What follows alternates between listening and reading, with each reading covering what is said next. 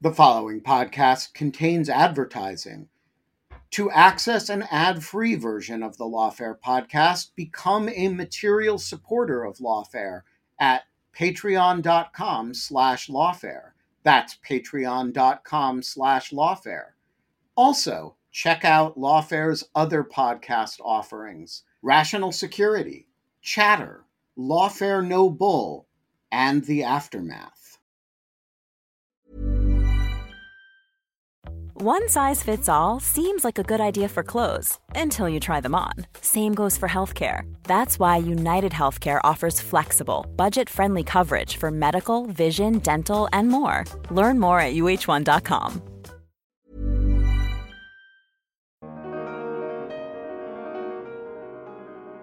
In throwing the decision back to Facebook, the board gave Facebook absolutely no guidance whatsoever on what its policy should be. It could have said a bunch of things like, we want you to develop a new world leader policy, something to do here with what you're going to do with accounts that violate your rules multiple times, and here are sort of the ambit that you should operate within. And it absolutely didn't do that at all. It completely declined to give any guidance at all and that's why i think it's a it's a real problem for facebook at this point I'm Quinta Jurecic, and this is the Lawfare Podcast, May 6, 2021. The wait is over. Four months after Facebook indefinitely banned Donald Trump from its platform following the Capitol riot, the Facebook Oversight Board, the platform's self appointed quasi court, has weighed in on whether or not it was permissible for Facebook to do so. And the answer is complicated. Mark Zuckerberg can still keep Trump off his platform for now, but the board says that Facebook must review its policies and make a final decision about the former president's fate within six months. To discuss the decision, we convened a special episode of Arbiters of Truth, our Lawfare podcast mini-series on our online information ecosystem. And this time, Evelyn Douek and I are answering the questions, not asking them. Lawfare Deputy Managing Editor Jacob Schulz also joined us for a conversation about the Oversight Board's ruling, hosted by Lawfare Editor in Chief Benjamin Wittes. Did the Oversight Board make the right call? What might the mood be like in Facebook headquarters right now? Or, for that matter, Twitter's? And is the decision really the Oversight Board's Marbury versus Madison moment? It's the Lawfare Podcast, May 6th. The Facebook Oversight Board rules on Trump. Evelyn Douek, get us started. What did the Facebook Oversight Board do today? What did it hold? And what did it require of Facebook? So it upheld Facebook's decision to re- freeze Trump's account on January 7, 2021, in the aftermath of the January 6 riot, but it said that Facebook's decision to make that ban indefinite was not a proportionate response, and it kicked the decision back to Facebook and said, come back to us within six months with a better decision. And for those who are lost in the mists of the history of this, what does that mean to uphold what they did on a particular date, but to say that their their response was not proportionate or within the penalties that they listed? Unpack it for us. What does it mean? I mean, it's a great question. I, we are building this plane as we're flying it, or at least the the oversight board is. This is not something that we've seen before, or that was sort of really expected within the way that Facebook had framed the question. So it had pretty much asked for a thumbs up, thumbs down decision on the account permanently. It wanted to settle this. It didn't want us to be going around and around in circles on what do we do with Trump's account. And the board said no. The board said, Facebook, you're trying to shirk your responsibilities here and make it our problem. And we don't want it to be our problem. So we're going to throw the, the hot potato back to you. So it's not like this is, you know, an established procedure that is laid out in the bylaws that you know we all could have expected. This is sort of uh, the oversight board is getting inventive and trying a new procedural maneuver that we haven't really seen before. So I can't really unpack it any more than than that. Quinta, if you were Mark Zuckerberg, would you consider today's ruling a vindication of your decision to set up the Facebook Oversight Board, or would you be committing seppuku as a penance for your folly? Well, God, when you put it like that, look, I, I'm not to try to peer inside the the distant mind of our our god king Mark Zuckerberg. I do think as Evelyn says there's a way in which today's ruling is uh, frustrating for Facebook because they now have to deal with this problem of Trump again, which I'm sure they were not looking forward to. And I do wonder if they're kind of looking at Twitter's decision just to permanently get rid of him sort of wistfully and wondering if that was just the the better approach. On the other hand, I think you could also argue that this is a good outcome for Facebook insofar as the oversight board that it sort of kickstarted seems to be working. If the goal is to sort of create an oversight structure for Facebook's content moderation decisions and you know create more legitimacy and buy-in on the part of facebook's users and the public uh, so it seems less like this is just up to the whims of mark zuckerberg I think you can argue that there there's a real benefit to Facebook there insofar as the the board seemed to really try to take a kind of careful, measured approach, emphasizing that, you know, they're here to ask at least some tough questions, if not all of them, about Facebook's oversight processes. I know there, there's a common criticism of the board that it's just, you know, Facebook PR. And so, in that sense, perhaps it's a great day for Facebook and that we're spending all day talking about Facebook's PR. so I think there are a lot of different ways to look at it. It's really I don't know if there's any one answer. It's sort of a, you know, a multidimensional object that changes based on your position that you're looking at it from. All right, so that is a great segue to uh, where I want to go, which is to look at it from about 10 different points of view. However, before we do that, I think it would be good to have a good summary of exactly what the board said and what it upheld about what Facebook did and what it rejected. So, Jacob, walk us through the board's action. What did they say was cool and what did they say was not cool? Yeah, so there's a lot there. So, any sort of summary will necessarily omit a bunch of things, but the top line is that they uphold Facebook's decision to ban Trump on January 7th for his behavior in the preceding days. And they do that, but they ding Facebook for the way that it characterized his ban. So, really, a lot of the decision is devoted to this question of Facebook refers to the ban as indefinite, right? And you might, in your head, think that indefinite is perhaps a synonym for something like permanent. But the board really comes down hard on Facebook for the arbitrary nature of that characterization of the band. And just to be clear, that in the board's view, indefinite is not a synonym for permanent. Why not? Yeah, so the reason is really just that, according to the board, and we learned this from this decision, is that there are two normal ways that Facebook will ban someone, right? They will either specify a, a predetermined period of time for which the ban will endure, or they will say you are permanently banned.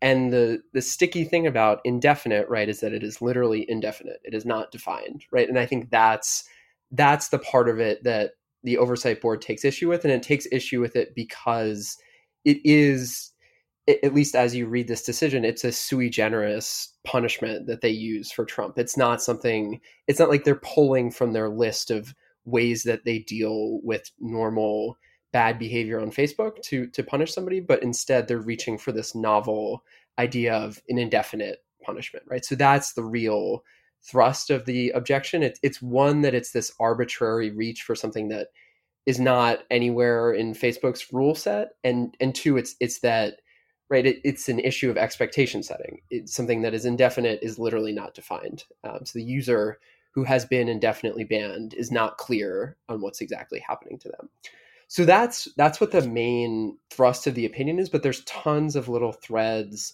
underneath it so there's a lot of talk from the board chastising facebook for the ways in which its policies are scattershot, listed in a bunch of different places, opaque, and, and things of that nature. And they walk through, as they do with all their cases, an analysis of whether or not the core decision by Facebook, in this case to ban Trump, is consistent with three things whether it's consistent with Facebook's own rules, whether it's consistent with Facebook's values, which are these one word, very vague sounding, but there are some specific qualities that they have per Facebook's policies, and then also international human rights standards. So they do.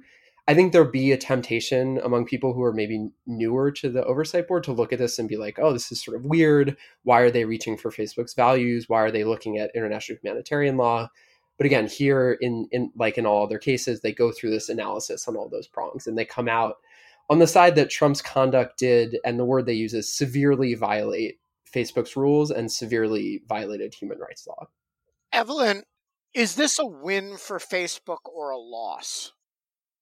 Honestly, I think it's a loss for Facebook because now they have to deal with this problem again. The the ball is back in their court. They have up to 6 months to decide what to do with President Trump or ex President Trump's account. There's also a lot of really serious demands from the board, from Facebook, to do a whole bunch of really sweeping things. For example, to make an investigation on the effect of its platform and design choices in leading up to the January 6 riot and how its platform contributed to the events that day and to the to the narrative of electoral fraud. It also, you know, requires uh, more, much more transparency around its policy on strikes on accounts and how many strikes users can get before they are suspended. So there's a lot of really substantive demands. Um, of course, all of those are not binding, and Facebook has 30 days to respond to those, but it will be under significant pressure, one hopes, if we can man- maintain the public attention to respond and substantively. But I really think it's this question of they have to decide what to do with President Trump's account again. And, you know, there was a Pew Research survey released just today that found that Americans are pretty much exactly evenly split on whether President Trump should be allowed back on social media. And so, whatever Facebook decides, it's going to upset a lot of people. Okay, so I want to argue with everything that everybody says today, so don't take this personally, Evelyn. But I want to argue the other side of this. This is a big win for Facebook. What the oversight board said is what you did was right you correctly enforced your values.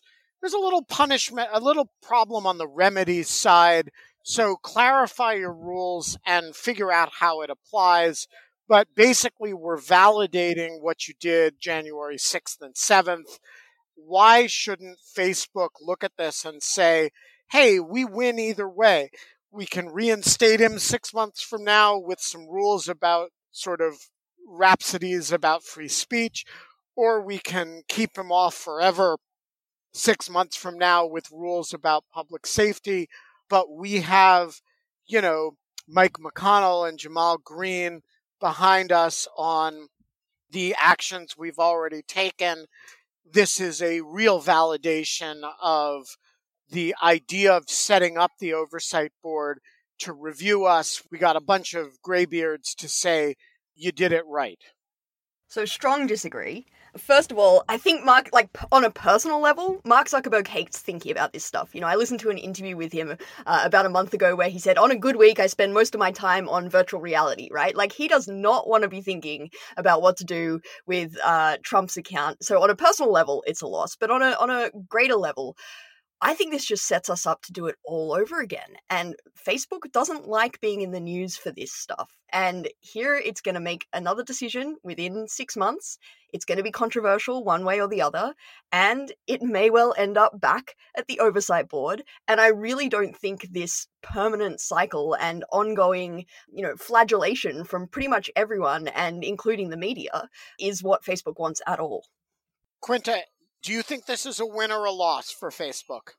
I'm sort of ambivalent, but I, I do want to note that if you read it closely, if you read the decision closely, there's a lot of material in there that's not particularly flattering of Facebook. Um, it's not as if the board just said, you know, what a great job you did. Okay, you had some procedural problems and should have been a little clearer about what precisely the punishment was, but you know, overall pat on the back. There's some criticism there about Facebook's policies. Emma Llansó at the Center for Democratic Technology tweeted a really interesting point, which is that according to the board, Facebook took down five of Trump's posts before it outright suspended him, but that there were 20 other posts that had been initially flagged for removal and then had gone through what Facebook refers to as a cross-check system for you know prominent posts posts from prominent people which is I believe is is news that that exists and that those takedown decisions had been overruled. So Emma's point was that that's an 80% error rate or Facebook has been basically routinely bending its rules in Trump's favor, even though the board says that Facebook told them that Facebook did not rely on its newsworthiness policy to leave Trump's material up. So there are a lot of question marks there about what exactly happened, but I do think that if you if you read carefully, the picture that you get in terms of how the platform dealt with Trump as a user is really, really unflattering. Um, and the question in my mind is whether Facebook ends up taking this opportunity to standardize things or whether, as Evelyn says, we sort of end up just going around and around and around like Groundhog Day. So one other thing too to not to pile on you, Ben, but one other thing that I, I do think when you read this comes out looking not so great for Facebook, or at least is is alerts people to things that happen at Facebook that maybe they're not so interested in us knowing about is that you learn when you're reading this decision that Facebook has an entirely separate moderation system for quote high profile accounts which is they call it the cross check system which is effectively two layers of review right? Something gets flagged and then gets reviewed again. And you know that's the type of thing that sure we might imagine that something like that happens but that sort of handling of high profile accounts is not I don't think it's necessarily a particularly flattering thing for Facebook. And the board has a thoughtful meditation in there where they say something the effect of, you know, maybe there's the same rules for all users, but when the process is so different for high profile users versus normal users, it, it raises some serious questions. And Evelyn, who wrote up a great post on Lawfare, notes that that might raise some interesting questions about who is involved in that second layer of view. So I think as with all of the Facebook oversight decisions, there's also this like information forcing function that doesn't tend to end well for Facebook. But is the goal to be flattering to Facebook or is the goal to relieve Facebook of decision making obligations and to shift the obligation of decision making to some purportedly neutral party?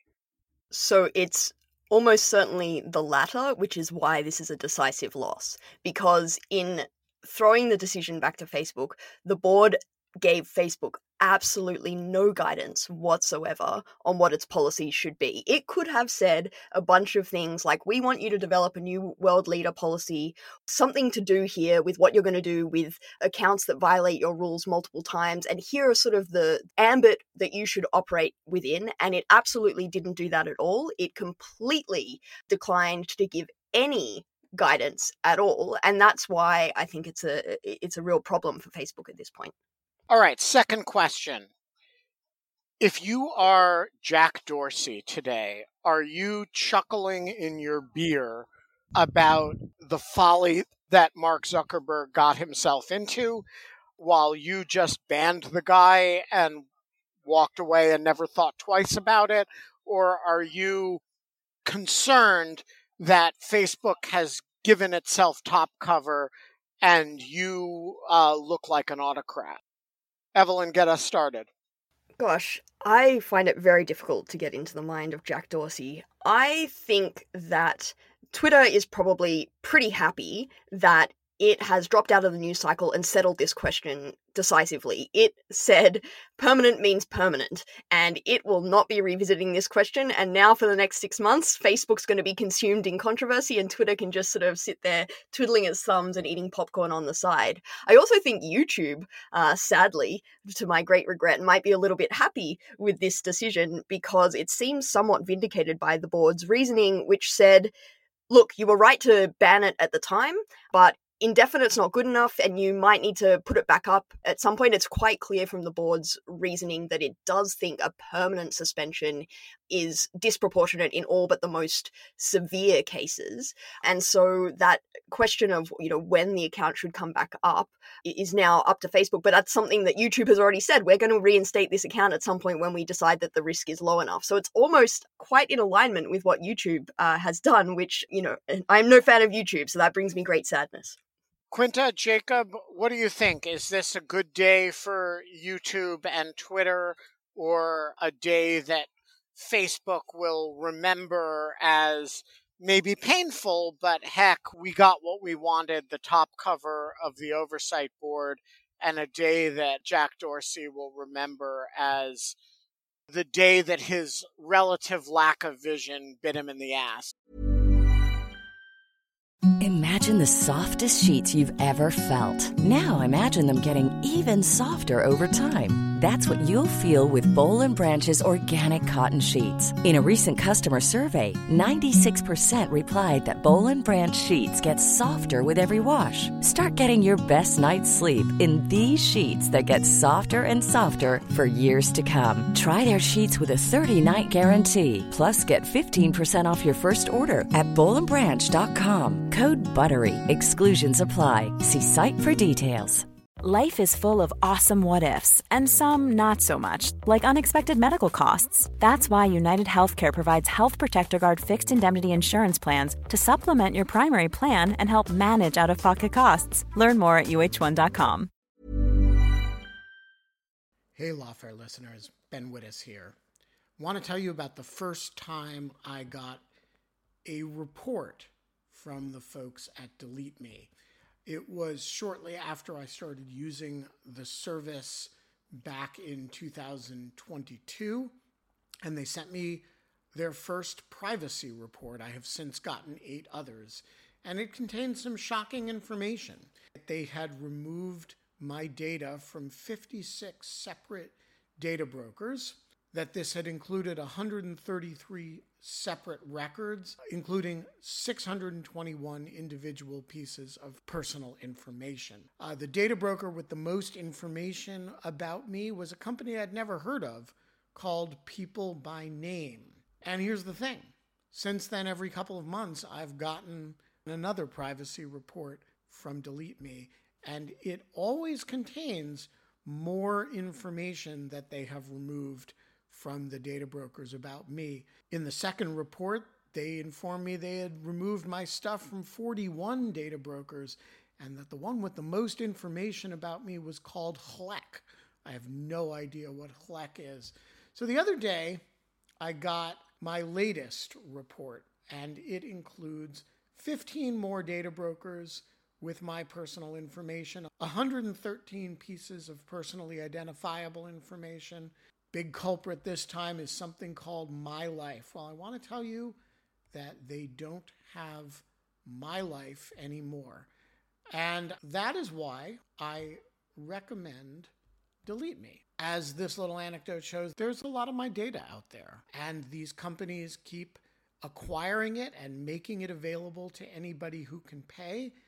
And I have uh, slept a little bit more easily ever since I found a, a, solution to this problem. And I want to stress, as I do every time, that I started using this before Delete Me started advertising with Lawfare.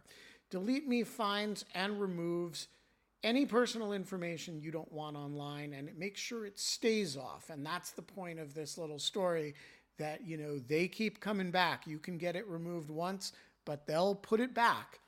And then Delete Me comes and takes it off again.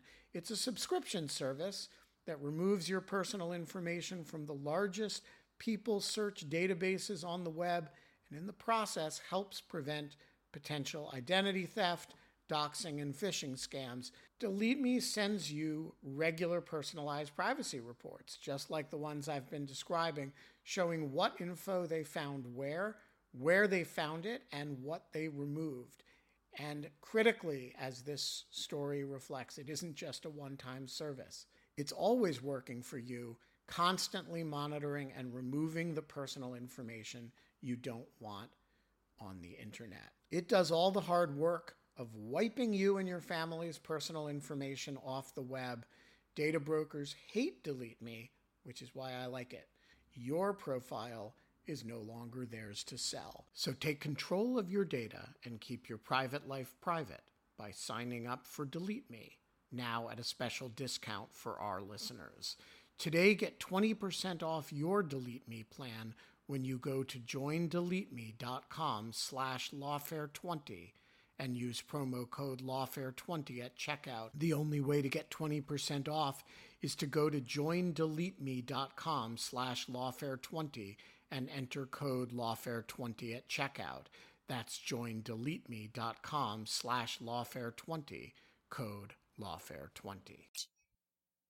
I think what's important to keep in mind here is the fact that Facebook and Twitter play really different roles. And part of that is just that they're different sizes. Like, we talk about Facebook and Twitter in the same breath as, you know, big social media platforms. Facebook is so much bigger than than Twitter is. And so I think it it often, you know, it gets more flack you can argue that that may be justified because it's just it's huge when you look at it compared to Twitter. The other thing to to keep in mind I think is that Trump used both platforms differently. And what I mean by that is that he was really a native user of Twitter, right? Like he he loved the Twitter app. He used it on his phone. Um, he never really seemed to adapt to any other apps. You know, he didn't go on Gab, he didn't go on Parler, but he loved Twitter. And his Facebook posts were mostly cross posts of his tweets. So I kind of wonder, in a way, if the Twitter ban is actually the more important one of the two of these. That, you know, that is really the one that kind of cut him off at the knees. And that we might be having a very different conversation if somehow you know twitter had been the one that did uh, indefinite or time limited ban and facebook had just banned him altogether because his power really was from his reach on twitter even though the platform is smaller I don't want to say that, you know, his Facebook presence didn't have any power. Politico had an article yesterday about how he was hoping that a return to Facebook would sort of allow him to begin fundraising again because of the platform's ad mechanism. But I do think it's important to keep in mind that, you know, this is not the most technologically adept person in the world. And so there are important distinctions between how he as an individual uses different platforms and then how his team also uses them to send out varying messages or to fundraise.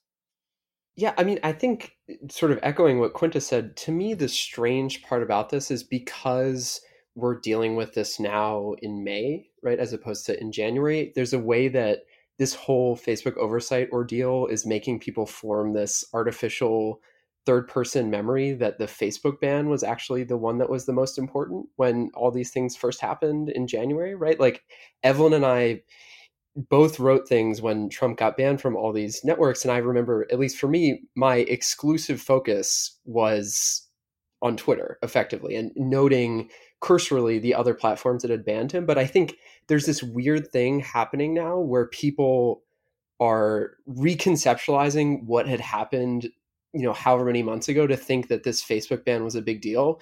When in reality, I don't really think there are very very many people at all paying attention to this. And at first, it was this Twitter ban that that was the huge thing because this is something that I've written about. But like, and Ben, you've written about this too. Twitter for Trump was effectively synonymous with his entire presidency, right, is inseparable from his entire presidency and him losing Twitter effectively. To me, it seemed like, you know, this is the end of this guy's term in office. Whereas the Facebook thing is completely incidental. And I think, look, maybe there's a way that you could argue this the other way around, but in some ways, it's a huge win for Jack Dorsey insofar as him not going through these layers of review and not going through these layers of filtration minimizes the way that people are going to remember and think about the fact that his action and his decision in those fatal few days was by far the more important one. So I think in that sense, it's a, it's a victory for for Jack Dorsey for evading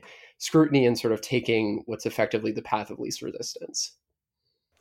So I just want to do what when I talk to people at Facebook is called double click on some, something that both Quinta and Jacob said and, and supplemented. So, Quinta's point about the broader ramifications of the ban, one really interesting tidbit in the oversight board decisions is that the board asked Facebook 46 questions and Facebook declined to answer seven entirely and two partially. And one of the questions that Facebook declined to answer was whether account suspension or deletion impacts the ability of advertisers to target the accounts of followers. So it's unclear at this stage what the suspension of Trump's account what effects that has for the ability to target Trump's followers as a political matter. So that could be quite a significant impact of the ban if if it does prevent such targeting, regardless of the fact that ex-president Trump didn't use the platform directly quite as much. And I think Jacob's point about the way we conceive of the decision in retrospect versus at the time is also really, really important. One of the problems was at the time, all of these platforms were falling like dominoes and, in one sense, sort of just one upping each other. You know, Facebook banned for uh, 24 hours. I think there was sort of a, another ban by another platform for a, a, week, or and, and they were sort of all edging towards the edge before they, you know, held hands and jumped uh, and decided on the, the permanent or indefinite bans. Uh, and I think that that's why it gave this conception or, or fear that it wasn't actually based on any principle as such, but was all just sort of business and strategically convenient at the time. All right. I want to be disruptive here and suggest that this outcome is much better for Facebook than it is for Twitter, and it's much better for Facebook than you guys are giving them credit for. So, what Facebook fundamentally wants is a path of diversion from accountability for decision making. They want somebody to tell them what to do. And here you have the oversight board telling them what you did was good. You, you followed your rules. There's no problem under international human rights law if Facebook can be, as a private entity, said to violate human rights law. They didn't here in removing the content. And uh, you've got a problem on the remedies side. So you've got six months to come up with a policy and implement it. And this is exactly what Mark Zuckerberg wanted in life, which was somebody to tell him what to do so he could deflect responsibility for it. So over the next six months, they come up with a policy that says, in grave breaches of using the language of the oversight board, grave, uh, serious, severe breaches of Facebook values and and the terms of service, community standards, we reserve the right to do a permanent ban, or they permanently ban him, or they say, you know, proportionality never favors permanent bans, so we have a three year ban. And they do that. But either way, they can point to the oversight board saying, this is what the deficiencies in your action were, and here's what you need to do to correct it.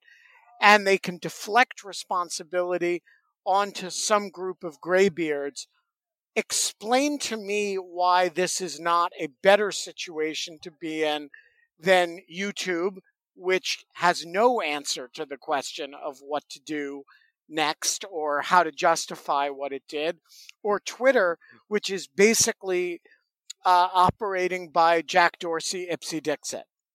Well, YouTube's all fine because it has some sort of magic dust that shields it from public scrutiny no matter what it does. So that's why it's in the best position of all. But as to the the rest of your points, I mean, I think I think I probably disagree with just about everything. I don't think that the board at all said that this was consistent with international human rights law. I think they condoned the decision in the exigencies of the moment, but I think it was saying this is absolutely not proportionate and you don't have a clear policy. This this is a totally disproportionate response, this indefinite ban that gives no certainty uh, and doesn't tell users what they need to do. They just have no idea what they need to do to comply with Facebook's policies based on the current current rules. But hang on a second. They said that they specifically held up Facebook's rules on encouraging or supporting violent uh, incidents or dangerous individuals or groups. They specifically held it up against international human rights law and upheld the rule on that basis. So yeah, they, they, they have a problem on the remedies side, but on the, on the basic question, was Facebook right on January 7th to say you can't access this account anymore? They upheld what Facebook did. But that's the least interesting and least consequential part of this decision what happened on January 7 is not the most important part of what happens now. The most important part of what happens now is what happens to um, Mr. Trump's account going forward, but also, importantly, and this part gets lost in the conversation all the time, but as the uh, non American on this podcast, I'm going to take the liberty. This is a really important decision, or should have been, for the accounts of world leaders all around the world. You know, the Angela Merkels, who looked at what Facebook and Twitter did and went, oh, not sure about that, who were all sort of wanting to have some guidance guidance here on how Facebook should treat world leaders more generally. And for as long as there's social media, there's going to be world leaders on social media who use social media for nefarious ends and provoke, you know, inflammatory responses. And the board basically had nothing to say about that. It didn't reference uh, other world leaders at all. It didn't reference that this decision has extreme consequences in places like India, for example, or the Philippines. And I think that's a severe abdication of responsibility. And it also means that Facebook is going to have to continue facing lots of criticism as it tries to work out what it is going to do.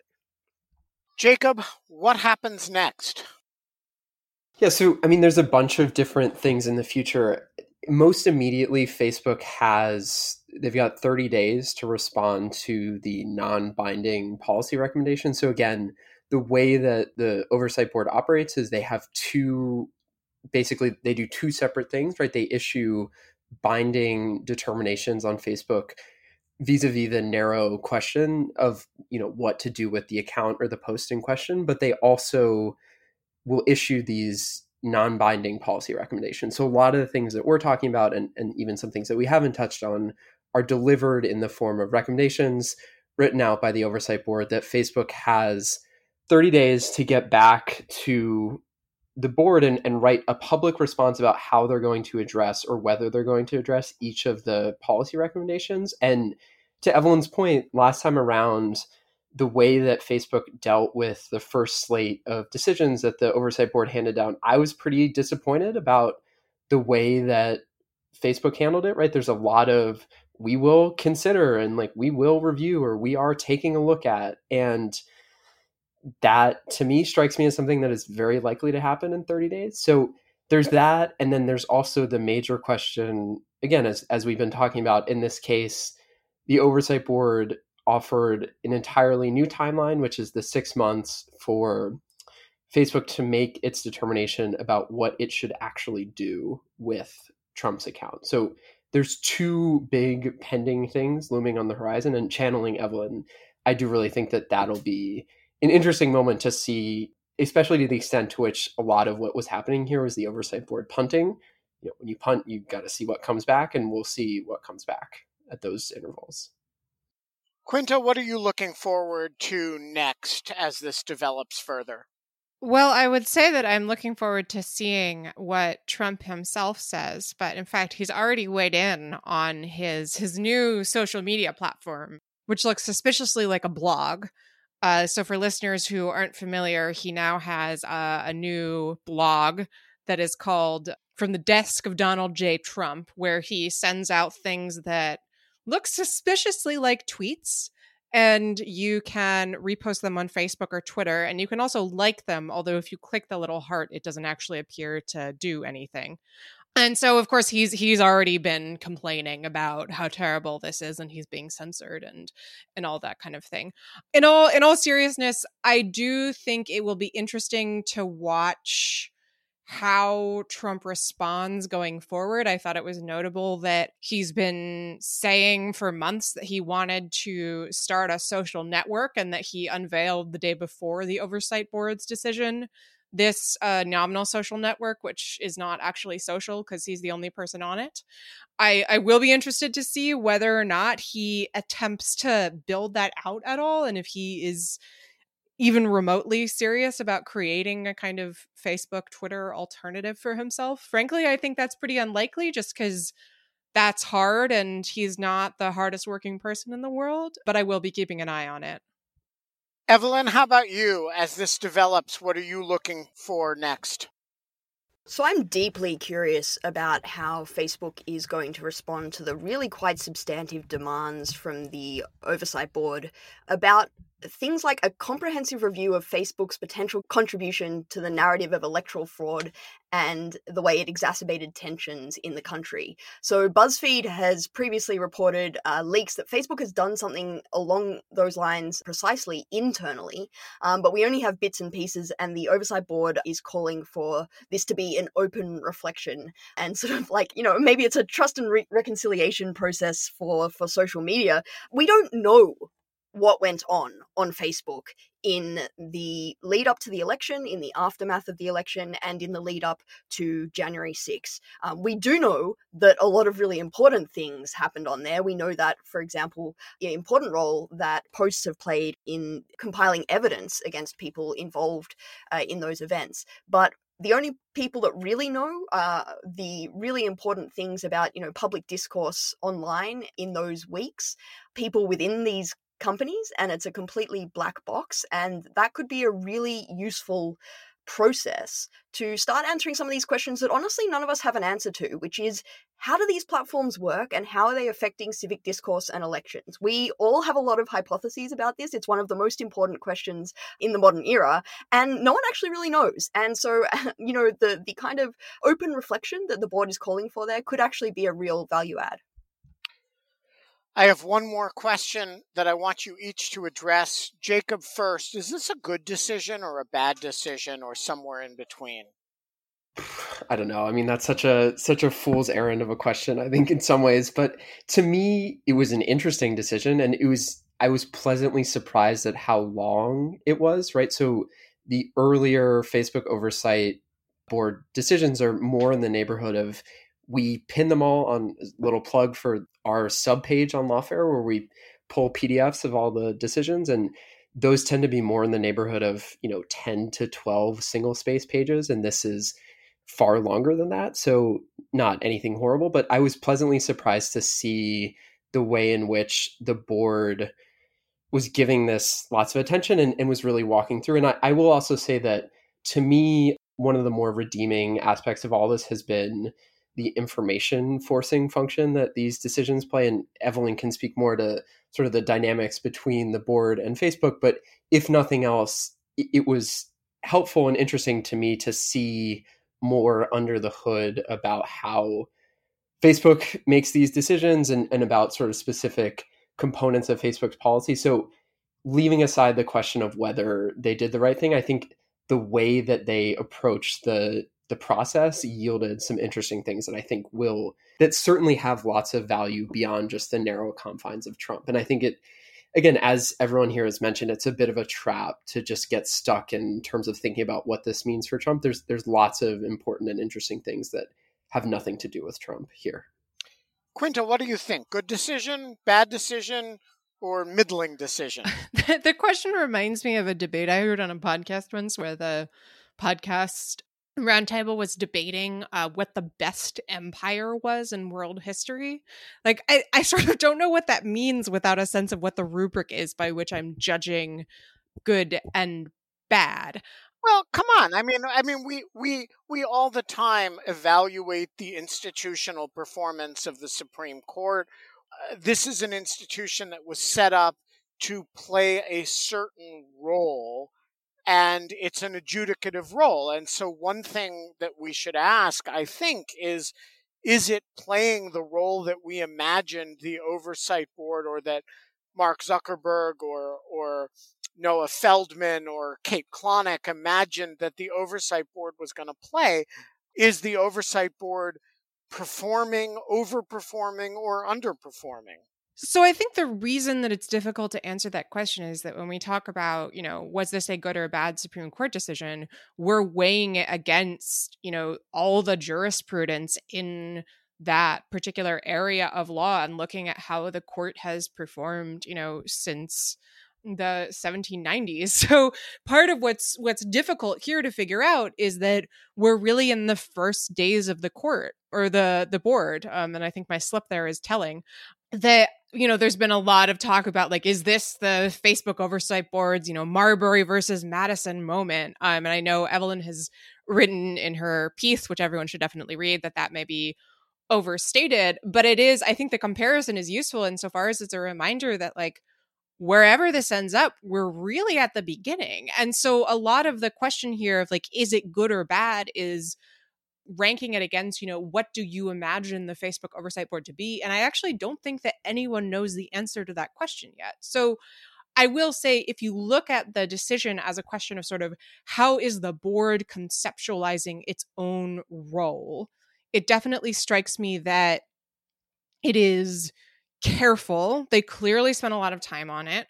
That there is a, a clearly an element of sort of wanting to recognize the the fact that it's constrained in some way you know it's it's not telling facebook like just overhaul the entire thing but that it sort of says okay yes you know you this this individual choice about what you did with Trump's account was okay, but here are all these procedural questions to kind of signal that it's serious. So in that sense, as a kind of like institution building aspect, I think there's there's some serious stuff here. Um, although as Evelyn points out, there's also the argument that, you know, it kind of punted on the one thing that it's supposed to do, which is answer the hard questions that Facebook has to deal with. Evelyn, what do you think? At the at the end of the day, how should we evaluate the institutional performance of the oversight board here? So I think this is useful framing.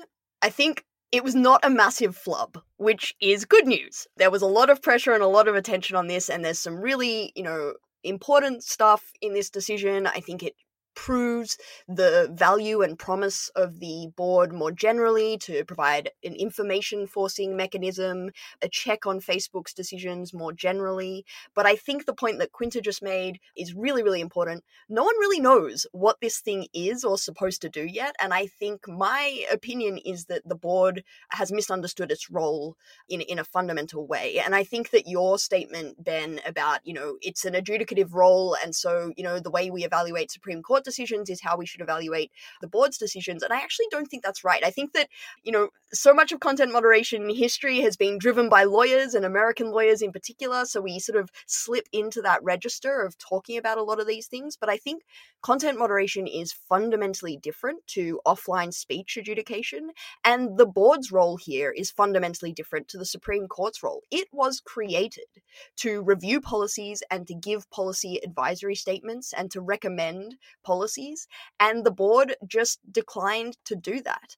There's been a real temptation, as Quinta mentioned, to draw analogies to Marbury v. Madison in saying, you know, here the board, in declining to answer the question about what the policy should be, was accruing to itself the much greater power to force Facebook to step up to the to the plate and take responsibility for itself and to always be able to weigh in at the end of the day on whether Facebook has done the right thing. But I think, you know, the reason why why Marbury was important was because it wasn't clear whether the Supreme Court had that power. This is really different. It's entirely clear under the, the board's charter and the bylaws that it was set up to do things like make policy recommendations. It's not a question whether it has that power, and Facebook specifically asked it to exercise it. And I think that the board needs to sort of stop thinking about itself so much as a judicial mechanism of yaw and more as part of this new system of, of freedom of expression and, and content moderation. And I will just say on that last point, the other thing that it hasn't fully reckoned with yet and really needs to get a wriggle on in looking at more closely is the way in which Facebook can and should have rules that are different to the rules that states are permitted to have under international human rights law or under, you know, for example, the First Amendment. It's clear that content moderation rules can and should be different. It's not clear how we should think about that yet, and the board really isn't addressing that in any comprehensive way as yet. We are going to leave it there. Quinta Jurecic, Evelyn Douek, Jacob Schulz, thank you all for joining us. You've been listening to Arbiters of Truth, the Lawfare podcast's mini-series on disinformation. You can find past episodes in the Lawfare podcast feed, and we'll be back with another episode next Thursday. The Lawfare podcast is produced in cooperation with the Brookings Institution. Our music is performed by Sophia Yan. Our audio engineer is Ian Enright, and our producer is Jen Patja Please rate and review the Lawfare podcast in whatever app you use. And thanks for listening.